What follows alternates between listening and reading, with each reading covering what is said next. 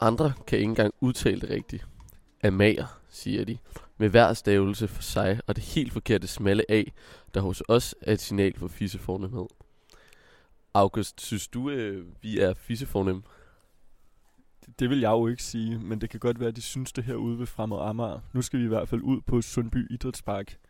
Hvor, hvor har du fundet det der quote henne? Det er virkelig sjovt. Det er et citat, citat taget direkte ud af en sand litterær klassiker, Fodbold England. Den handler om virkelig meget forskelligt, men det handler især om fodbold og dens betydning for mænd, og man følger ham her, fyren, som, som bliver professionel spiller for, for frem Amager i udlandet, og, øhm, og hvordan det har en identitetsbærende betydning for ham, og hvordan Frem Amager som klub har identitetsbærende betydning for, for fansene. Og det er jo noget, vi vil dykke, dykke ned i i dag. Helt sikkert. Øhm, det er det klassiske program. Vi skal snakke lidt om klubbens historie. Så skal vi have et faninterview, og så skal vi give nogle ratings. Klubbens historie. Hvad har du med af historie? Jeg har lidt med for fangruppen, de blåhvide engle, vi skal snakke om. Og så har jeg en sjov historie med noget tyveri for dengang Midtjylland på besøg. Hvad er du på programmet? Den glæder jeg mig til at høre, den om Midtjyderne. Jeg har noget lidt mere hård historie, som handler om klubbens øh, opvækst op igennem, op igennem 20'erne, 30'erne, 40'erne og, og hvad den er blevet til i dag og den, dens udvikling. Det har jeg også lidt om. Skal vi ikke bare kaste os ud i det? Fremad Amager var først og fremmest en klub for håndværkere og arbejdere, og de unge initiativtager til klubben kom også fra arbejder, Arbejderbyggeforeningen Fremad. Så det er der, de har fået Fremad navnet fra? Lige præcis. De spillede deres første 10 år i en egen liga på Amager, altså Amager Boldspilsunion. Vidste du det? Ja, er det det, som også var kaldet ABU? Lige præcis, og det spillede de i kun i fem år, fordi så øh, begyndte konkurrencen altså at være for dårlig. Efter så lavede de en række, jeg vil ønske stadig var her. Jeg synes, den lyder genial. Det er Københavns Forstadsklubber Boldspil Union, KFBU, hvor det altså var de her klubber, der ikke var medlem af Københavns Boldklub Union. Så det var blandt andet klubber ude for Nørrebro, Frederiksberg og Valby, der ikke måtte være med i den. Så de lavede sådan lidt en outsiders club. Efter bare fem år, så øh, var de også for gode til det her, og ville godt have endnu mere udfordring, og de søgte altså dispensation for at komme med i, i Københavns Boldspillets Union, KBU, og øh, det kom de med i, og har siden været med i det. Men øh, jeg synes lige hurtigt, vi skal dykke lidt ned i 1970'erne for Frem Amager, og hvis vi snakker om nogle generelle tendenser, der skete på den tid i fodboldverdenen, så var det, at der skete en enorm systematisering og sådan nærmest en teoretisering af fodbolden i Danmark og rundt omkring i Europa, og som følger noget af det, Johan Cruyff øh, arbejdede med i Ajax, som er Holland.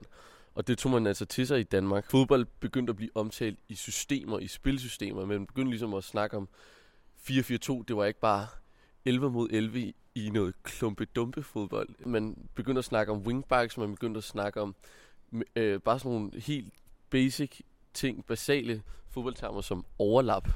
Så sådan nogle ting, som vi kender i dag. Så man kunne sige, det var startskuddet til det moderne spil. Ja, det vil jeg i høj grad sige. Og det var også noget, som Fremad Amager virkelig tog til sig. I 1970'erne kommer måske også den, en af de mest prominente spillere i Fremad Amagers historie, nemlig Frank Arnesen som alle fodbold, danske fodboldkendere og elskere kender til. Og han er måske positivt symptomatisk for Fremad Amagers enormt store udvikling i 70'erne, hvor både klubbens infrastruktur og spilfilosofi udviklede sig enormt meget. Og normalt så var de her Fremad Amager spiller associeret med sådan mest de, deres fysiologiske attributter. Altså de var sådan nogle en, det, var, det var nogen, der gik til makronerne. Ja, det var nogle hårdt arbejdende spillere. Ofte ikke særlig tekniske, men meget fysisk stærke. Men så kommer Frank Andersen, som er ligesom den polar modsætning til det her, som er enormt teknisk funderet spiller, og han står altså i kontrast til den ellers sædvanlige diskurs, som var om den her prototypiske fremad fodboldspiller. Og de fik også i 1974 fik de en ny tribune ved Sundby Idrætspark, og i 75 et nyt klubhus, og sådan på det politiske plan fik de lidt mere lydhørhed i Københavns Kommune, og på det økonomiske begyndte pengene at dukke op i amatørfodbolden med sponsorer som Storno, OK og Salon Gjerka. Det var enormt positive udviklinger, og så alligevel så gik det jo ikke helt så godt, og hvor de første gang i starten af 70'erne måtte en retur til 3. divisionen. Men så efter det gik det altså stærkt, hvor de i en oprykning i 71, og så i pokalfinalen allerede i 72, så efterfølgende var de også med i Europakoppen. Så noget af en turbulent nogle turbulente første 60, 70, 80 år for Fremad Amager. I forhold til store bedrifter, så øh, har de en sæson i Superligaen og to pokalfinaldeltagere, altså en vundet og en tabt. synes jeg er okay. Ja, ja, helt, helt færre, øh, helt færre præstation for sådan en arbejderklub, der jo generelt ikke har bevæget sig så stort på den, i den danske elite, og det er også noget, de brander sig selv lidt på, at de er lidt the outsiders på den danske fodboldscene. Bestemt, men lidt ærgerligt at have flere konkurser, end man har sæsoner i Superligaen. Men det må, kommer vi til senere. Det kommer vi til senere. Jeg har taget et dyk ned i en af deres konkurser, og det var altså den i 2008 med FC Amager-skandalen. Har du hørt om den? Nej, belys det. Fuldstændig crazy. Klubberne på Amager skulle samles. Sundby, Kastrup så videre fremad Amager til et FC Amager, ligesom for at få det styrket lidt mere. Og det var den tidligere Lyngby og FCK-spiller Todi Jonsson, der stod i spidsen og præsenterede en gruppe færøske investorer, der kom ind i sådan en slags fodboldfusion. Og ja, de skulle lave FC Amager. Og de siger sådan her, dansk mesterskab i fodbold, selvfølgelig, men der går nok et par år, sagde Todi Jonsson dengang, da han som bestyrelsesformand i de nye FC Amager sp- bliver spurgt ind til ambitionerne for klubben. Og der gik altså bare et år efter, og de var konkurs igen. Og så var fremad Amager tilbage til Københavner-serien, altså hvad der svarer til 3. division igen. Dog i 2011 var Fremad Amager tilbage i 2. division, og siden i 2016 har menuen stået på 1. divisionsfodbold og to 8. pladser. Øh, ja, og så senest, som i dag vi skal ind og se, så er det altså et anden divisionsopgør, fordi de rykkede ned fra første division sidste år. Og så måske lige inden vi, øh, vi begiver os ind til kampen, og for lige for at slå en knude på fra Amars historie og, og deres nuværende tilstand, så er det altså yderst nødvendigt, desværre at nævne, den er, deres kæmpe krise, som, øh, som skete her så sent som i foråret 2023, for et halvt år siden her, hvor de bliver tvangsnedrykket i anden div på grund af store økonomiske kvaler. Og den er sådan lidt rodet. øh, men det har noget at gøre med, at de blev opkøbt af en, af en ejer, som en russisk ejer, der hed Anton Singarevich. Og der var noget økonomisk oprydningsarbejde, efter de havde fyret ham, fordi at han efterlod klubben i enorm gæld til en genesisk klub. Det, det lød næsten som sådan en uh, scam-mail, man får ja. på sin e-mail. Hvor, hvor meget var det, de skyldte? De skylder 900.000 kroner til en genesisk klub. Det var noget med, at de ligesom, det var nogle svindlere, kort sagt. Altså, de var næsten konkurs, inden de tog, fik fat i klubben, ikke? Jo, det var sådan et eller andet i den stil. Og så, på grund af, at de står med den her gæld, så kan DBU altså ikke tilbyde dem en første divisionslicens. Det skal siges på det sportslige plan, de har rykket ned alligevel. De var endelig i anden division alligevel, men stadig ikke, altså noget man ikke gider tage med på vejen som fodboldklub, især hvis man prøver at få klubben fremad. Et lille lyspunkt i en mørk sag er dog, at de har vundet, øh, de har vundet retssag mod Anton øh, der giver fremad Amager cirka 1 million kroner, og den går altså en direkte erstatning til den genesiske fodboldklub. Fuldstændig vendepunkt i den genesiske klub. 1 million, det var altså gode spillere, man kan få sig der. Det var noget med, at de var ved at gå konkurs, og så kunne jeg forstå, at fremad Amagers fans havde købt sådan nogle støttebilletter, hvilket jeg synes var ret fedt, og fik samlet 200.000, der altså var med til at redde klubben. Altså en fuldstændig vanvittig sag, og vildt det stadig ligesom kører omkring klubben. Jeg tænker, vi skal spørge lidt ind til det der med, udlandske ejere, når vi skal lave et fængende interview. Men skal vi ikke bare finde en her i pausen? Jo, det synes jeg lyder som en god idé. Jeg har jo en lille tese om, at det med at bo på en ø og være fan af en fodboldklub på en ø, at det ligesom styrker sammenholdet i fangruppen, og, og det bringer klub og fans tættere på hinanden. Jeg tror, der er noget om snakken.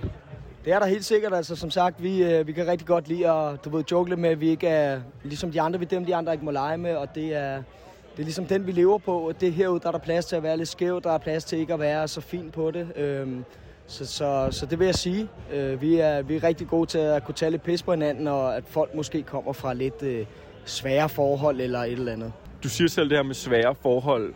Når vi, I vores research læser vi jo meget om, at det er en arbejderklub. Er det noget, man stadig mærker, eller er, ligesom klubbens identitet rykket videre for det?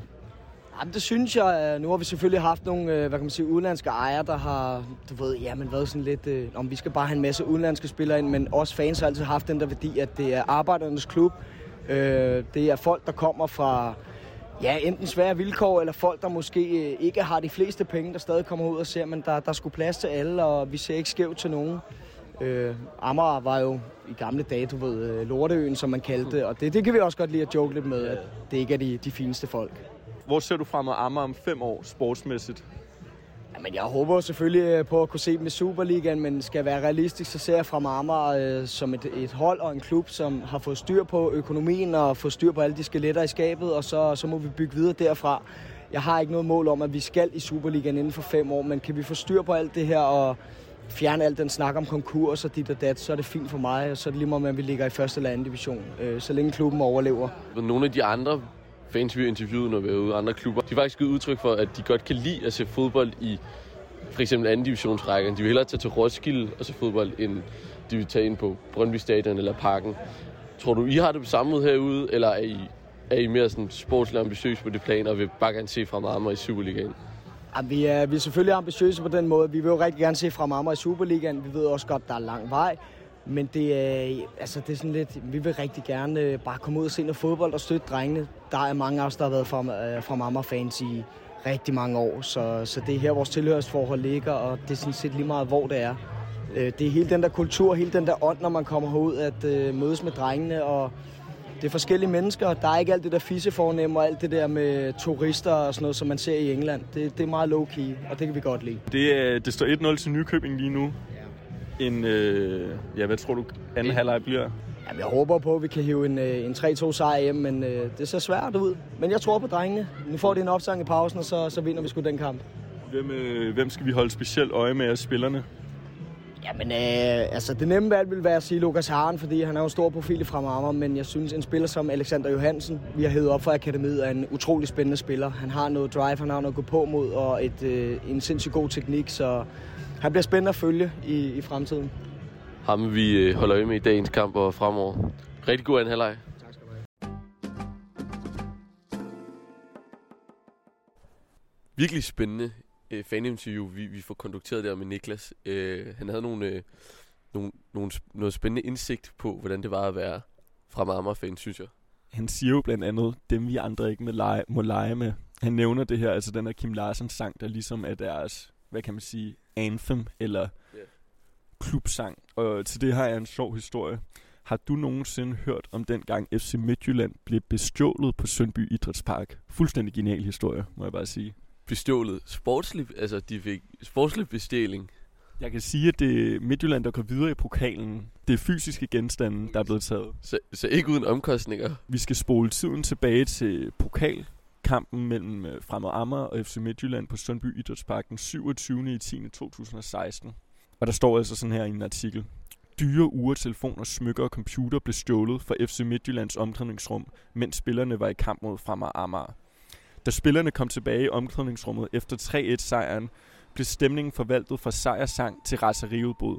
Mange af spillerne havde fået stjålet personlige ejendele, som uretelefoner, bilnøgler og lignende, og det var en rigtig kedelig oplevelse, som Christoffer Olsen, der var tidligere Midtjyllandsspiller, fortæller det.